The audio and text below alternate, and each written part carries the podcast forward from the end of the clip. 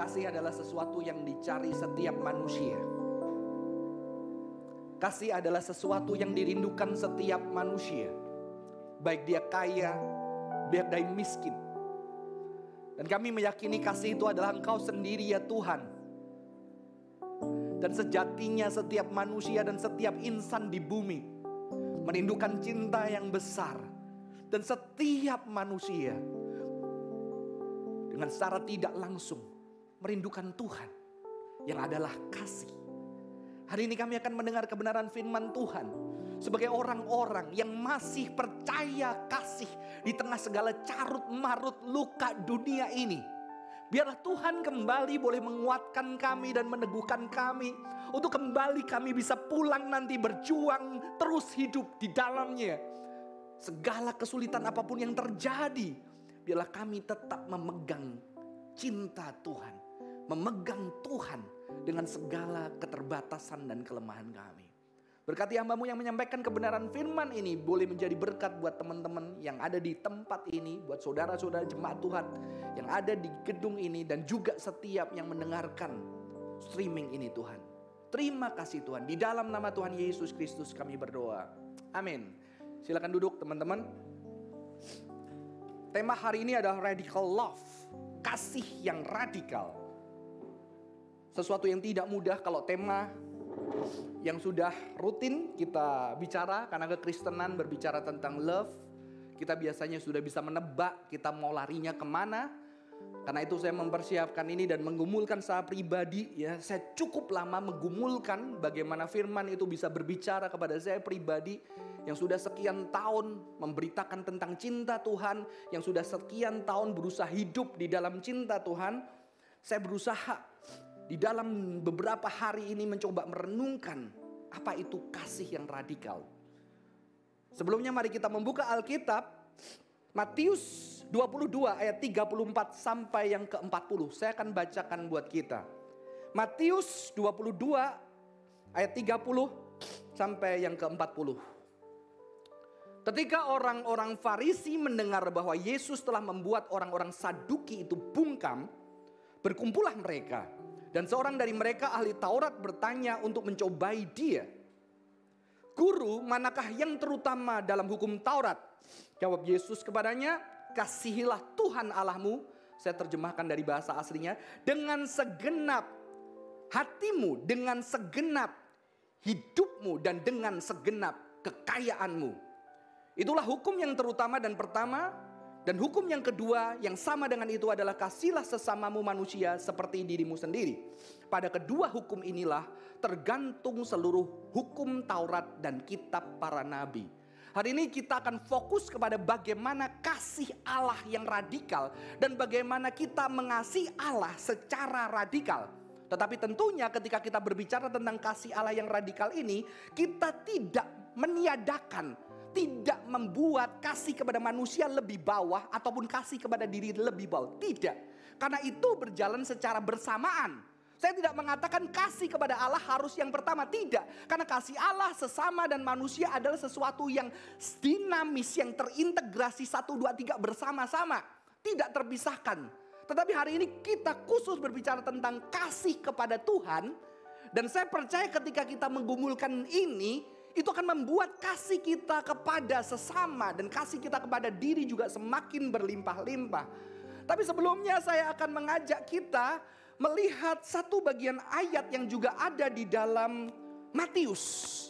Dan Matius ini sangat penting mengapa? Karena Matius ini ditulis untuk jemaat yang banyak mayoritas Yahudi yang Matius penulisnya itu pengen orang-orang pendengarnya yang adalah banyak dari mereka Yahudi itu untuk mengerti bahwa Yesus inilah apa yang dinubuatkan oleh perjanjian lama. Yesus inilah Musa, lebih tinggi dari Musa. Yesus inilah seperti Tuhan yang akhirnya um, menurunkan hukumnya di bukit, tapi Yesus nanti khotbah di bukit. Jadi penulis Matius ingin menyatakan bahwa Yesus itu adalah Tuhan dan dia menggenapkan semua yang ada di perjanjian lama.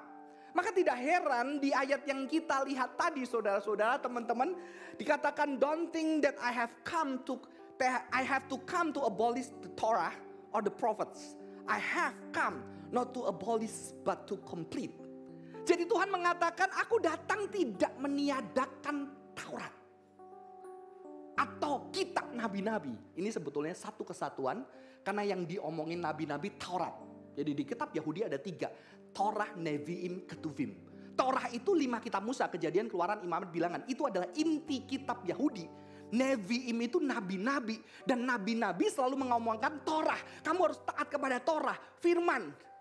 Jangan diterjemahkan hukum. Hukum kurang baik karena hukum dihukum. Torah itu guidance.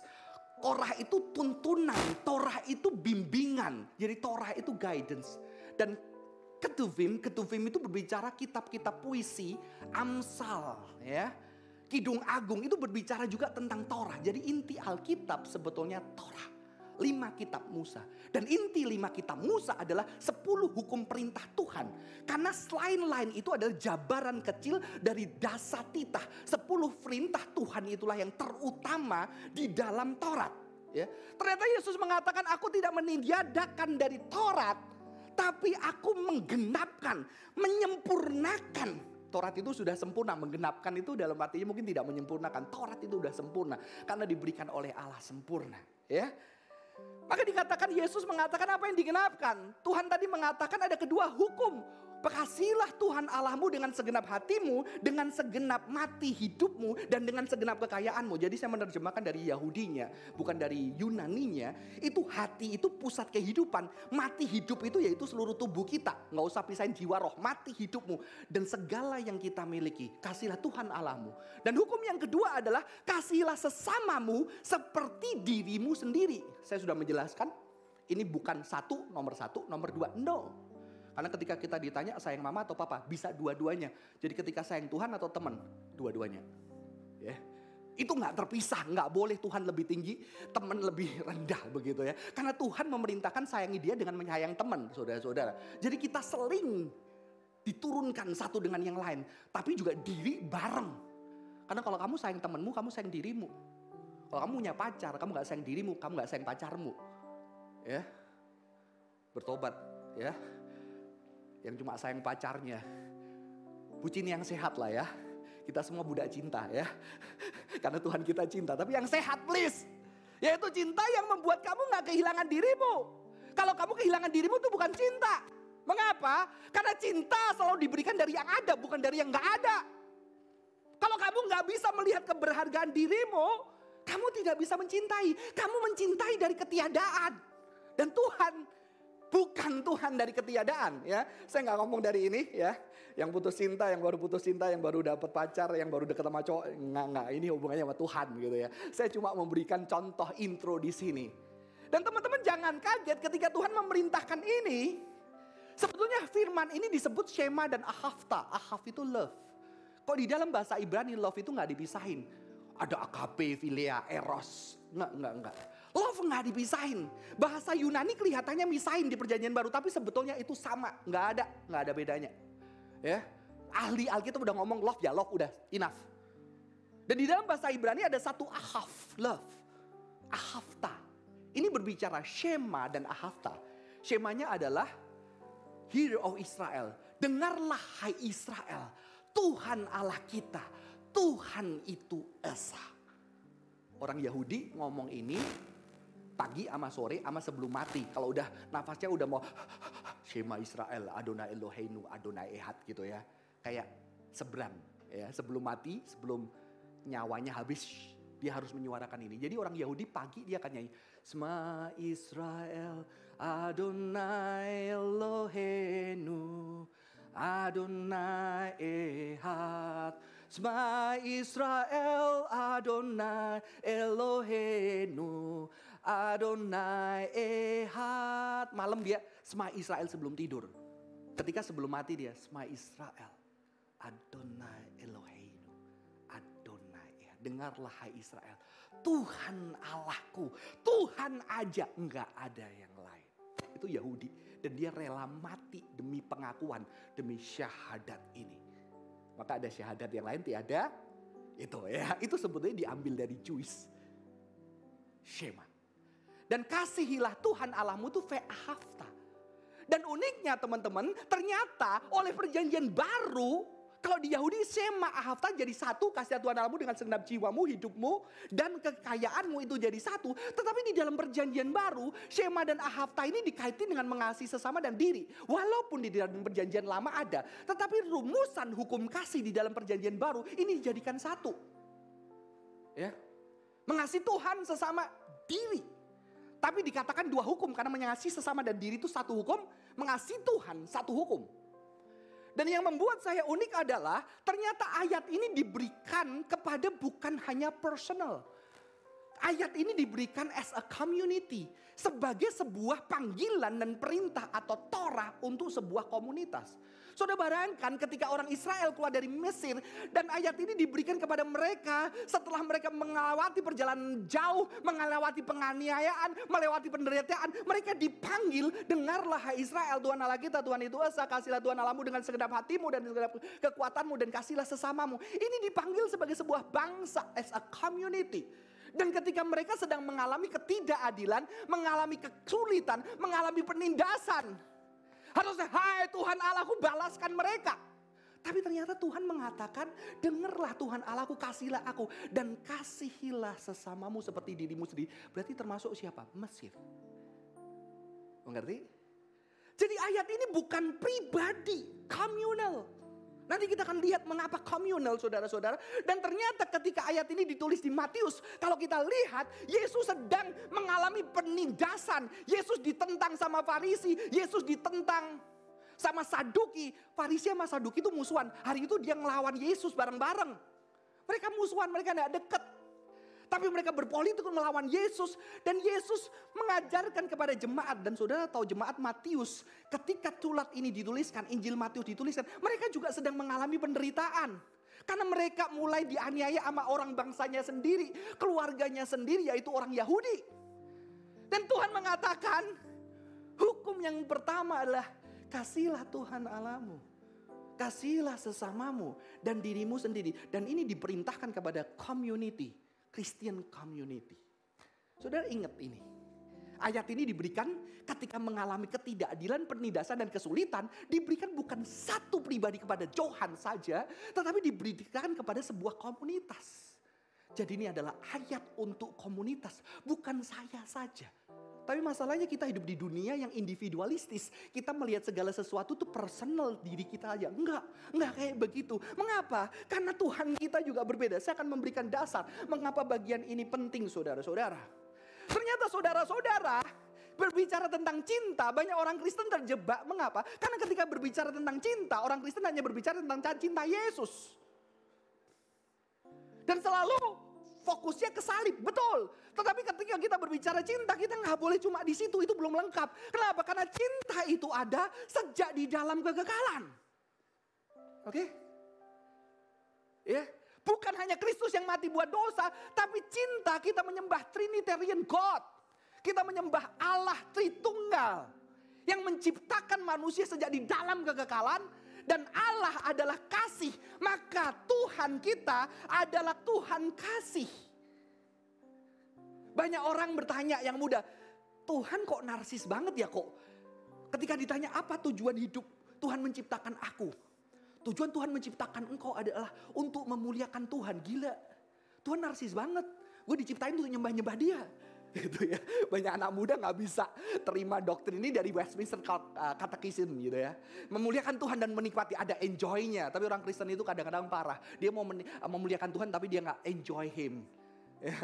Enjoynya kurang. Makanya guyonannya saudara-saudara, ini guyon ya. ya. Jangan dimasukin hati. Ada sola gracia, sola scriptura, kurang satu, solaria saudara-saudara ya. Kita kurang enjoy. Jadi Kristen tegang banget, kurang bisa menikmati. Datang ke gereja ketemu teman-teman, jangan teman itu berhala lo ya. Nanti kayak sama pacarnya dan gereja senang, senyum-senyum, nyanyi ambil gandengan puji Tuhan. Ayo, kamu penting Tuhan atau ini gila banget. Nggak ada enjoyment gitu ya. Tapi kadang-kadang begitu dan hari ini beberapa teolog sudah mulai memikirkan yang berbeda karena Westminster Catechism itu tetap sesuatu yang bagus karena ada enjoy him forever. Tapi glorify-nya itu glorify apa? Kita perlu definisiin lagi. Glorify God itu apa? Dan mungkin saya supaya tidak dianggap melawan Westminster Catechism saudara ya. Saya mendefinisikan glorify God memuliakan Tuhan dengan cara apa? Maka kita harus lihat bahwa ketika Tuhan, beberapa doktrin mengatakan Tuhan menciptakan kita untuk apa? Tuhan menciptakan kita karena cinta. Karena cinta dia berlimpah. Dia nggak perlu kita ada. Mengapa? Karena as God, dia sudah memiliki fellowship of love. Tuhan kita itu berfellowship karena Trinitarian saudara-saudara ya. Dia adalah Allah yang kasih. Makanya kasih itu ada kekekalan. Gak mungkin kasih itu mengasihi diri sendiri. Kasih itu ada person yang lain dikasih dan mengasihi. Ya. Jadi karena Tuhan itu adalah community. Dia Trinitarian. Dia sudah love sejak kekal. Dan love itu begitu besar dan berlimpah-limpah. Maka manusia diciptakan karena apa? Kan dia mau manusia berfellowship dengan siapa? Trinitarian God. Maka perintah love selalu as a community. Sebagai sebuah perintah for the community. Mengerti? Untuk sebuah komunitas. Maka kita tidak bisa memisahkan kasih Tuhan dengan kasih sesama. Oke? Okay? Dan kita tidak bisa memisahkan ketika Tuhan mengasihi kita. Itu ada juga relasi community. Di sana teman-teman. Jadi kita punya Tuhan yang Trinitarian. Ada seorang teolog yang mengatakan The threefold nature of God shows that He is a communion. He is love, is communion of love, an endless eternal torrent of love and self-offering from one person to the other. Ya, jadi torrent itu berlimpah-limpah nggak ada habis.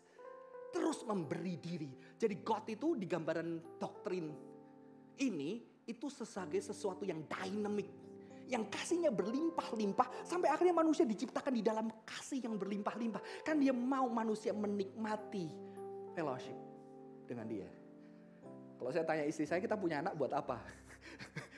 buat nanti melihara kita waktu tua begitu ya. Sedih banget. ya, buat supaya nanti nikah sukses ya nanti rentah-rentah itu melihara gue. Ada ayatnya sih, uh, anak itu adalah warisan buat papa mamanya. Karena yang melihara, itu kalau anak berbakti ya. Nggak sembarangan anak begitu ya. Jadi jangan merasa, pak gue warisan lu ya. Hati-hati lu ya pak, gue warisan buat lu. Itu lu berbakti nggak gitu kan. Teman-teman, ah, saya punya anak bukan karena itu, tapi karena cinta kita yang sudah begitu besar. Dan akhirnya kita menghasilkan satu pribadi di dalam cinta kita anak kita. Tapi ya jangan bayangkan Tuhan sebagai suami istri begitu saudara ya. Karena dia tidak bertumbuh ketika eternal. Jadi manusia itu diciptakan dari cinta. Eh, sebagai sebuah community. Jadi berbicara tentang radical love adalah community. Cinta komunitas as a community dan dihasilkan dari Allah Tritunggal yang menciptakan. Jadi maka itu setiap orang di dunia entah sudah jatuh, semua sudah jatuh dalam dosa, tetap ada kerinduan di dalam dirinya untuk menyatu dengan orang. Betul? Tetap ada kerinduan dari dirinya untuk mencintai. Kalau nggak ada manusia anjing jadi. Ya manusia udah terlalu mengecewakan. Udahlah kalau ngapain sama anjing gua, uh gua omongin lu di grup pecinta anjing. Gua bully lu. Ya, kenapa anjingnya diikat? Kenapa anjingnya teriak-teriak? Kenapa anjingnya tidak disayangi? Mau senang-senang doang. Nggak mau menyayangi anjingnya. Itu ada saudara-saudara. Akhirnya banyak yang dibully juga. Nggak semua pecinta anjing seperti ini saudara-saudara. Ada yang kayak gitu. Kenapa? Karena manusia mengecewakan. Jadi di sini manusia ada love di dalam dirinya. Sehingga bahkan anjing peliharaan yang lain. Saudara kalau sekarang di US mulai banyak animal rights karena mereka lihat lebih baik gue vegetarian. Bukan karena itu sesuatu gaya hidup agama. Tidak. Karena gue melihat banyak violence. Banyak kekerasan ketika industri meat itu ada. Banyak binatang-binatang yang tidak bisa melihat matahari cerah. Cuma diikat, dikasih makan, disuntik, sembelih. Ada satu evil di sana. Banyak orang. Bahkan yang bukan Kristen mulai care sama animals. Saudara-saudara. Gak cuma animals, earth Mother Earth ya. Harus dipelihara, dirawat. Karena bumi ini juga yang merawat kita. Saudara-saudara ada love di dalam diri manusia. Dan inilah kita diciptakan dengan love. Maka berbicara tentang radical love, kita berbicara sebagai community. Cinta di sebagai community. Dan di sini ada sesuatu yang unik saudara-saudara. If God is love, He is at once the lover, the beloved, and love itself. Love is the goodness that communicate itself from eternity. Kalau Tuhan itu kasih, maka Tuhan itu adalah pecinta yang dicintai dan dia cinta sendiri, saudara-saudara. Saudara, Saya selalu bilang cinta ada objek, ada subjek yang mencintai dan dicintai. Dan Trinitarian God memungkinkan Bapak mengasihi anak, anak mengasihi Bapak, Bapak mengasihi Roh Kudus, Roh Kudus mengasihi anak dan ada kasih yang communal. Dan Allah itu adalah kasih. Tetapi juga Allah ternyata dikasihi, saling mengasihi. Dan ini yang kemarin 25 Desember saya dapatkan ketika saya memberitakan firman. Orang Kristen selalu pusing kadang-kadang bagaimana kasih Tuhan adalah kasih Tuhan buat kita. Kasih Tuhan buat sesama, kasih Tuhan buat bumi ini. Yesus lahir, Yesus mati buat setiap orang. Mereka lupa bahwa Tuhan itu juga memberikan dirinya untuk dicintai. Karena kasih itu juga dia beloved. Mengerti? Dan ini justru menguatkan menguatkan. Karena Tuhan kita bukan cuma Tuhan yang mengasihi, tetapi Tuhan yang memberi diri. Ketika menciptakan manusia dari kasih, Tuhan yang mau dicintai. Kamu kalau punya suami atau istri gak mau dicintai, kamu gak bakal bahagia. Betul? Kok dia cuma mengasihi kamu, dia gak pernah mau dicintai, kamu gak akan bahagia. Teman-teman nanya Cimel, saya dulu cuma mau mencintai dia walaupun terbatas ya. Saya kalau punya uang, Gaji saya dikit. Saya kalau uang saya kumpulin. Saya setiap malam makan tempe penyet. Tempe penyet, telur penyet. Menghindari daging kenapa? Harga lebih mahal. Terpaut sekitar 5 ribu. Tapi saya bisa kumpulin uang. Saya beliin dia benda. Dan waktu pacaran, kalau saya beli handphone, saya beliin dia dulu, baru uang handphone bekas buat saya. Ya, sekarang saya beli sendiri dulu, saudara-saudara ya. Kalau saya milih makanan, milih makanan aku bingung, nggak tahu. Saya bilang udah pilihin kamu, kamu bahagia, gue bahagia. Kayaknya hero banget ya. Enggak, dia nggak tahu cinta diri. Dan dia saya tidak memberikan diri saya dicintai karena saya nggak tahu gimana dicintai. Ya, tapi saya bertobat ya beberapa anak asing juga udah ada bertobat gitu ya. Ada di tempat-tempat, ayo belajar cinta diri. Kenapa? Kalau kamu nggak cinta dirimu, kamu kamu tidak memberikan cinta dirimu, kamu tidak akan bisa memberi orang lain untuk mencintai kamu. Sedangkan Tuhan kita, Tuhan kita memberikan dirinya dicintai. Maka Yesus memberikan dirinya digendong ibunya, disusui, ya, dinyanyikan. Nina Bobo gitu ya, versi Yahudi. Tahu? Saya juga nggak tahu. Versi Yahudi gitu ya. Shemo bukan ya. Itu bukan Nina Bobo saudara. Serem. Oke. Okay? Ada cinta di sana. Dia memberikan diri dicintai. Dan ketika dia menciptakan manusia.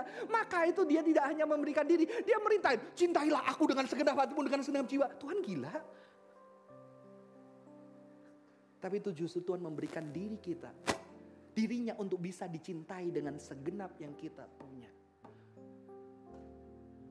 Kita punya Tuhan yang mau kita cinta. Amin. Bukan seperti mungkin ada orang tua yang nggak mau dicintai anaknya. Nggak mau diberikan benda-benda karena mama udah cukup, mama udah bisa, kamu masih miskin. Ya puji Tuhan 25 eh, Desember ketika saya berkhotbah tentang Tuhan yang mau dicintai. Cinta Kristen artinya Tuhan cinta yang mau dicintai. Karena Tuhan kita mau dicintai. Ada seorang ibu yang teks di IG saya, thank you Pak Johan, saya biasanya nolak pemberian anak saya gitu ya. Saya rasa tugas orang tua memberi, hari ini saya bertobat, saya belajar memberi. Karena Tuhan kita adalah Tuhan yang bisa memberi, yang punya segalanya. Tapi dia melihat pemberian Anda dan saya, sesuatu yang berharga. Amin. Saudara-saudara, ternyata dia menciptakan kita. Kata Mother Teresa, God has created us to love and to be loved. Kita diciptakan dari cinta, dengan cinta, di dalam cinta, untuk mencinta dan untuk dicinta. Amin. Di dalam cinta, dengan cinta, untuk mencinta dan dicinta. Maka kalau tidak ada orang yang memberikan dirinya untuk dicintai, banyak anak yang kecewa dengan orang tuanya tidak memberikan dirinya untuk dicintai. Banyak orang tua yang kecewa dengan anaknya. Tidak diberikan diri untuk dicintai. Mari kita belajar hari ini dengan Tuhan. Radical love. Radical love adalah Tuhan yang mau dicintai. Dan Tuhan yang mau meminta untuk dicintai. Maka jangan malu nanti yang suami istri, yang pacar, gue ngerasa gak disayang sama lu, lo boleh gak gue butuh dicintai. Cara nyintain gue itu kayak gini loh, gue kalau diginiin seneng gitu teman-teman. Itu perlu banget, perlu banget. Dan ketika kamu sudah merasa dicintai, kamu bilang sama pasanganmu, thank you ya, aku udah ngerasain dicintai sama kamu. Wah, pasanganmu akan lebih bahagia daripada dicintai. Amin. Saudara-saudara Tuhan kita, Tuhan yang mau dicintai. Ya. Dia adalah yang mau, Allah yang mau dicintai, tidak mencintai. Jadi radical love berbicara tentang community.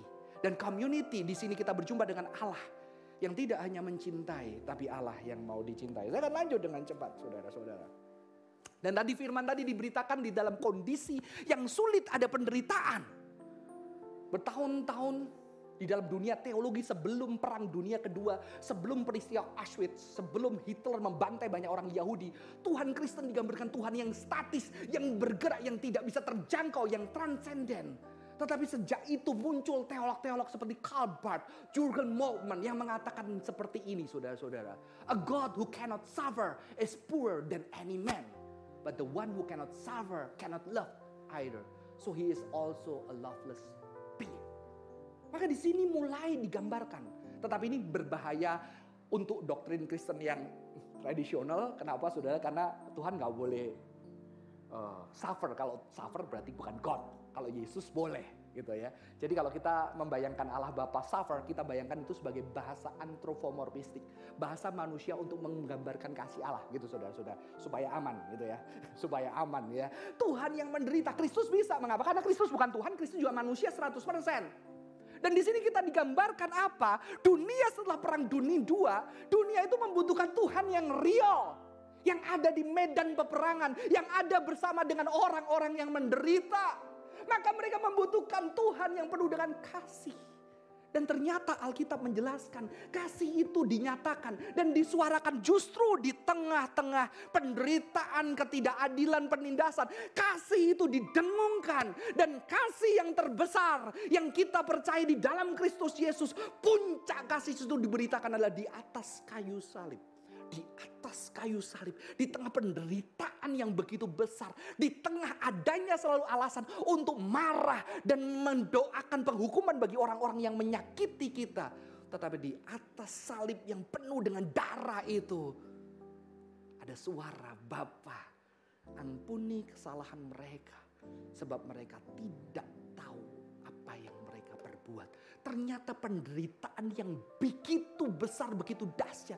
Tidak bisa menghilangkan dan mengalahkan kasih Tuhan. Dan kasih manusia terhadap manusia. Maka dikatakan Yesus menggenapi Torah. Kasih kepada Tuhan. Di tengah penderitaan yang besar. Di tengah Yesus berteriak, mengapa Bapa kau meninggalkan aku. Di tengah ketiadaan Tuhan.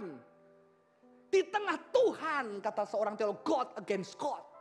Allah yang melawan Allah. Nggak ada alasan. Dia sudah tidak merasakan Tuhan hadir. Tapi ternyata dia tetap taat dan mengasihi Tuhan. Tetapi di saat yang sama dia tetap mengasihi orang-orang yang harusnya bisa didoakan penghukuman Tuhan datang kepada mereka. Itulah puncak kasih terbesar di dalam kekristenan. Ada suffering. Suffering. Saudara-saudara seorang teolog mengatakan, He became what we are, that he make might make us what he is. Kita menderita. Kita suffer. Dan akhirnya apa saudara-saudara? Ketika kita menderita, Tuhan menderita. Tuhan sebagai roh tidak bisa menderita. Dan manusia yang bertubuh tidak bisa merasakan cinta. Karena pemberitaan itu tubuh. Tuhan jadi tubuh untuk apa? Jadi seperti kita untuk tubuhnya bisa merasakan yang namanya penderitaan. Kalau teolog Moltmann mengatakan, ternyata Tuhan itu yang menderita ya antropomorfistik saudara. Bahasa antropomorfistik ya. Allah Bapak juga mening, menderita. Kenapa? Karena dia membiarkan anaknya yang dia kasih dengan banget itu hancur. Padahal dia punya kuasa. Karena kasih. Saya bayangkan ketika saya punya anak untuk mengasihi anak saya harus hancur. Tetapi saya harus melepaskan tangan saya. Itu penderitaan seorang ayah yang sangat besar. Dan di sinilah kita berbicara Trinitarian love. Begitu berbicara radical love. Kita bicara Trinitarian. Gak cuma Yesus, ada Bapa, ada Roh Kudus. Sebagai satu kuasa yang ada. Saudara-saudara. ya. Jadi kita tadi bicara creation, redemption, dan death. Maka teman-teman kalau kamu tidak berani menderita untuk orang yang kamu cintai. Kamu tidak mencintai. Dan kalau kamu berani menderita untuk orang cintai, ketika nantinya kamu betul-betul mengalami kasih Tuhan, saya percaya Tuhan yang mungkin kita nggak bisa sentuh, yang mungkin kita lagi banyak menafsirkan, mengalaminya dengan tubuh kita, dengan pengalaman kita. Tapi saya percaya orang yang berani menderita banyak untuk orang lain. Ketika dia percaya Tuhan Yesus, dia banyak akan berani menderita untuk Kristus. Amin. Tapi kembali penderitaan ini bukan dari ketiadaan diri, karena Yesus dicintai penuh. Cintai penuh dengan Bapa, dicintai dengan Roh Kudus. Yesus penuh karena cinta hanya bisa diberikan oleh orang yang punya cinta. Kalau orang nggak punya cinta akan diri dia yang penuh. Itu bukan pemberian. Karena kamu tidak memberikan dari yang ada. Kamu memberikan dari ketiadaan. Untuk memaksa orang lain memberi kamu lebih ada. Betul? Banyak cinta manipulate. Kita nggak punya, ya udah gue berkorban. Karena emang kita nggak cinta diri. Supaya apa? Nanti dia berkorban sama gue. Kalau dia berkorban lagi, gue lebih banyak lagi. Supaya apa? Dia lebih berkorban kepada gue. No, itu bukan love. Itu masokisme. Karena nggak cinta diri udah siksa aja demi dapat cinta. Ya kan? Kita nggak cinta, cinta harus dari yang ada. Di sini saya belajar. Ketika saya mencintai nggak mencintai diri, saya mengajak ke istri saya menderita, tapi ketika kakak rohani saya mengatakan, lihat kalau kamu belajar cinta dirimu, nanti cinta kepada istrimu akan lebih. Ketika saya belajar berbahagia, menerima pemberian orang lain, menerima kasih istri saya. Di situ saya juga bisa dicintai dan siap bisa meluap-luap. Karena saya mencintai dari yang ada. Maka ada seorang spiritual, mang, biarawan mengatakan, cinta yang pertama, mencintai Tuhan demi diri. Cinta Tuhan demi apa? Demi diri. Eh Tuhan gue sembah lu lo, berkati lo, dapat jodoh, ganteng, kaya. Ya, umurnya pendek. Janganlah kalau ganteng umurnya panjang. Kalau jelek umurnya pendek nggak apa-apa gitu ya. Supaya warisannya anak pertama dia tuh ke gua. Tuhan gue cinta lu loh. Berkati pekerjaan. Tuhan cinta. Cinta Tuhan demi diri. Cinta kedua yang lebih tinggi. Cinta Tuhan demi Tuhan. Wah keren. Gue gak apa-apa Tuhan. Bukan demi gue. Gue gak dapat apa-apa gak apa-apa. Gue mau cinta engkau. Gue berikan semuanya buat engkau Tuhan. Tapi ini namanya Bernard of Clairvaux. Bernard of Clairvaux bilang ada satu cinta lagi. Cinta diri demi Tuhan. Wah, keren ya. Itu yang level yang paling tinggi. Mencintai diri demi Tuhan. Ya, kalau nggak toxic, toxic relationship begitu ya. Kalau nggak mencintai diri, toxic udah. Kenapa? Kamu dari yang nggak ada, teman-teman. Dan ini adalah radical dari Christianity kasih memberi dan kasih meniadakan uh, tidak meniadakan suffering. Kasih selama di bumi ini justru suffering tidak bisa mengalahkan cinta. Ini ada seorang profesor yang nama Jordan B. Peterson. Dia mengatakan life itu suffering. Justru dia ketika mengkonseling orang untuk sembuh dari depresi. Dia ngomong justru kamu harus menerima suffering itu real. Kalau kamu nggak terima suffering real, kamu nggak akan bisa sembuh. Kamu gak akan bisa hidup. Kenapa? Karena hidup ini ada suffering. Kamu bisa hari ini gak suffer, besok gak ada jaminan. Jadi ketika kamu mau menerima suffering itu justru kamu bisa hidup dengan baik. Dan kekristenan tidak meniadakan suffering. Tapi dia embrace suffering. Tetapi suffering itu ditaklukkan, disembuhkan dengan cinta. Saya selalu ingat kapan hari Pujuhan bahagia sama Ci Email. Ya, Apakah bulan lalu ketika saya dapat nginep dua malam gratis di Kepinski? Bahagia banget, enak kayaknya kojo gitu. Tapi ketika saya pikirkan kapan ya? Saya ingat hari yang saya paling bahagia adalah ketika saya dipecat. Saya tidak punya kerjaan. Saya takut bagaimana menghidupi anak dan istri saya. Saya berlutut di samping ranjang dan Ci Email bersama dengan saya. Kami menangis bersama, berdoa, menyerahkan hidup kami kepada Tuhan. Ada penderitaan, tapi ada cinta yang besar. Ketika kedua orang tua saya meninggal, saya harus menangis dan ada dia di samping saya yang menangis bersama-sama dengan saya. Itu adalah cinta yang saya rasa paling membahagiakan saya. Di tengah suffering, di tengah kesakitan yang begitu dalam. Dan inilah radical love bahwa segala kesakitanmu tidak akan memberhentikan cinta Tuhan. Amin. Tidak akan. Segala penderitaan dunia ini Tuhan akan memampukan kamu mengasihi walau sulit. Kalau nggak sulit nggak kasih. Saudara yang terakhir saudara-saudara. Yang terakhir adalah dari satu buku John D. Caputo. Jadi cinta yang radikal adalah the impossibility of love. Saudara-saudara dikatakan apa? We are asked to believe what seem incredible. To believe what seem unbelievable. What it seem impossible to believe. That is really faith. Mempercayai sesuatu yang mustahil. Mustahil gue bisa maafin, mustahil gue bisa ngampuni, mustahil gue bisa percaya Yesus benar-benar mati dan sayang gue. Di tengah hidup gue yang begitu hancur, mustahil gue masih percaya kasih. Kita disuruh mempercaya itu. To dare to love someone far above our station. Melampaui kondisi kita. Like a beggar in love with a princess. Or to dare to think that someone so wonderful could love us. To dare to love in such an impossible situation. Mencintai di tengah kondisi yang impossible. Seperti apa? Seperti pengemis mencintai putri. Saudara-saudara, mencintai Tuhan itu melampaui pengemis mencintai putri. Jadi cinta Kristen adalah kita tahu kita pengemis. Tapi kita bisa ngomong sama putri, nikah yuk gitu. Ini goblok sih. goblok. Tapi kalau dia cintanya begitu besar. Pengemis tidak lagi merasa diri pengemis karena dia tahu ada cinta yang besar. Dan dia rela apa aja. Dia untuk mencintai itu. Cinta Kristen adalah cinta keberanian. Mengapa? Karena kita diminta mencintai Tuhan. Kalau Tuhan tadi inkarnasi kenosis dari yang tertinggi turun ke bawah mencintai kita. Itu satu yang kemustahilan luar biasa. Maka saudara-saudara kalau ada belajar sejarah cinta. Kekristenan itu menempati tempat yang penting. Karena justru sejak kekristenan masuk ada itu cerita kisah Romeo dan Juliet. Kenapa? Karena dari kisah yang berbeda orang bisa mencintai. Kenapa? Karena kekristenan mengajarkan Tuhan yang turun ke manusia. Kalau Anda belajar filsafat Yunani, Tuhan tidak boleh mencintai. Karena cinta berarti kekurangan. Engkau mencari yang kurang untuk dipenuhkan. Maka Tuhan tidak mencintai.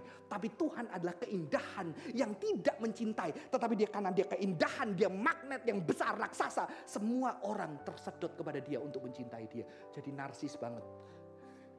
Ini teori kepribadian kali dari situ ya. Kalau kamu sudah beautiful indah semua. Kamu nggak perlu PHP, semua kesedot ke kamu. Ini teori kepribadian dari situ teman-teman. Tapi Tuhan Kristen baru di Kristen. Tuhan yang jadi manusia untuk mencintai. Tapi ternyata saya mengatakan di buku itu nggak ngomong. Ada satu impossibility of love. Yaitu yang jadi manusia ini diminta mencintai Tuhan. Seperti pengemis yang mencintai princess.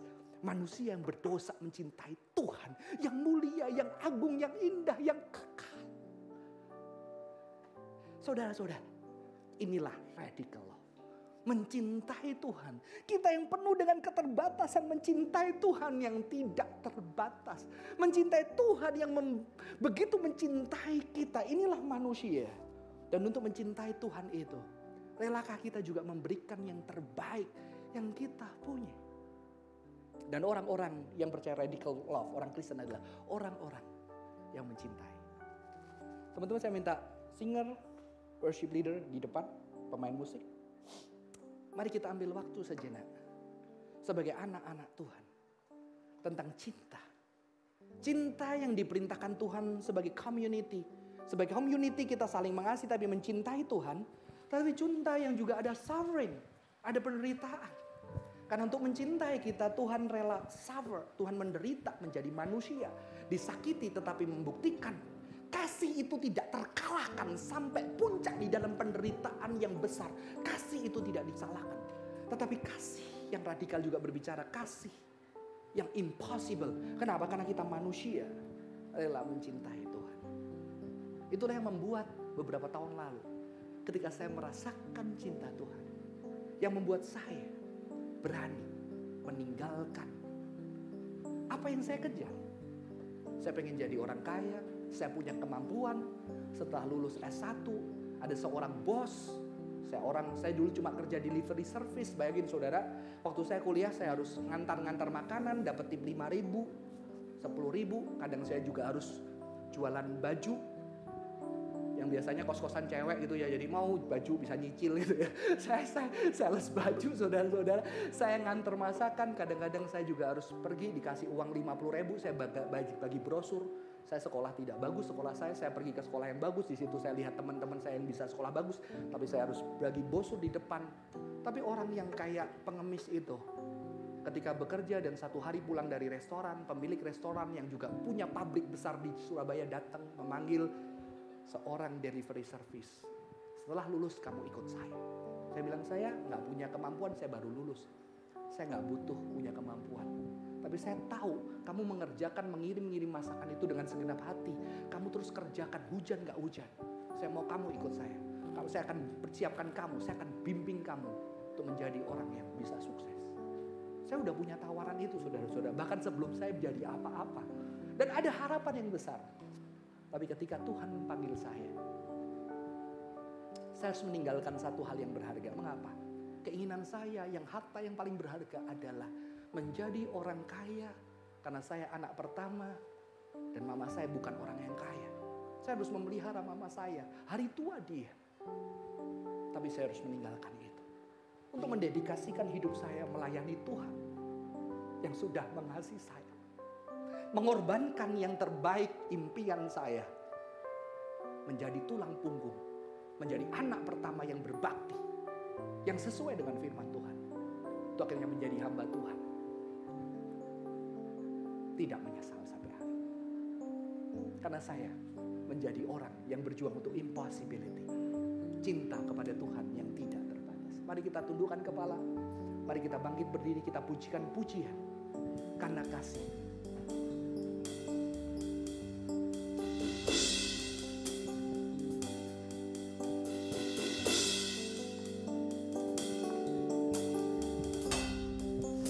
karena kasih. Karena kasih.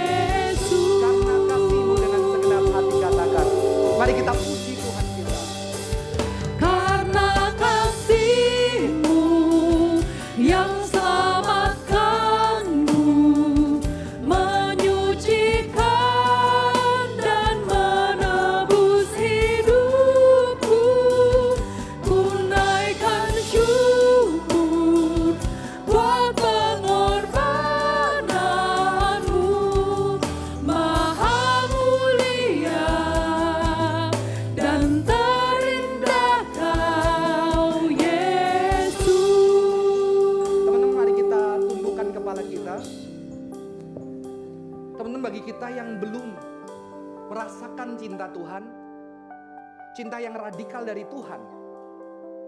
Dan ketika kita merindukan itu mengalami dengan tubuh kita, kita mungkin sejak Kristen jadi kecil dari Kristen tapi kita rindu belum merasakan cinta itu. Kita boleh berdoa, Tuhan aku merindukan cinta itu. Aku merasakan secara nyata di dalam kehidupanku bahwa aku dicintai oleh Tuhan. Dan teman-teman bagi hari ini kita yang sudah berjumpa dengan Tuhan, yang sudah mengenal Tuhan. Pertanyaan saya adalah cinta. Itu ada suffering, ada community di sana, ada suffering dan ada impossibility. Pertanyaan saya, apakah yang kau pernah korbankan untuk Tuhan? Apakah yang pernah kau korbankan untuk Tuhan? Dan apakah yang Tuhan tegurkan hari ini? Dan Tuhan mau engkau mempersembahkan itu, entah itu kekayaanmu, relasimu, masa depanmu, impianmu, yang rela kau berikan dan kau taruh di kaki Tuhan. Untuk Tuhan membuat itu indah. Hari ini engkau boleh berdoa, meminta maaf ampun kepada Tuhan ketika engkau belum bisa.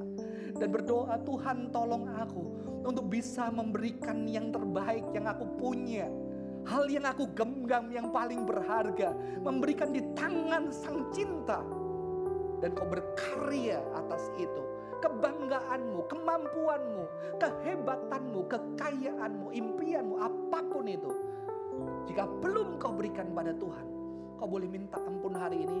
Dan boleh meminta Tuhan, kalaupun hari ini kamu masih belum bisa, bisa mengatakan Tuhan ampuni aku, tolong aku Tuhan. Sampai sekarang pun aku belum bisa itu. Tapi aku mau rindu dengan anugerahmu suatu hari mungkin Tuhan. Berikan aku kekuatan. Tapi kalau bisa hari ini kau bilang Tuhan ini Tuhan. Walaupun berat, aku berikan buat engkau. Mari kita datang kepada Tuhan. Mengaku setiap dosa kita. Dan meminta pertolongan. Tuhan kami bersyukur buat hari ini. Buat cinta yang radikal. Dan biarlah kami boleh anak-anak Tuhan yang hidup di tengah dunia yang mempercayai cinta radikal di tengah ketidakadilan, di tengah ketidakbaikan kami tetap hidup, berusaha hidup di dalam anugerah Tuhan yang sudah dinyatakan melalui Yesus Kristus untuk hidup terus mencintai justru di dalam keadaan yang tersulit di dalam hidup kami. Dan terima kasih untuk kesempatan kami. Pengemis yang merindukan kekasih yang begitu jauh di luar kemampuannya. Dan biarlah kami boleh menjadi seorang orang anak-anak Tuhan yang merindukan untuk bisa mencintai Tuhan yang tidak terbatas. Terima kasih Tuhan. Berkati teman-teman di dalam pergumulan mereka. Di dalam nama Tuhan Yesus Kristus. Kami berdoa.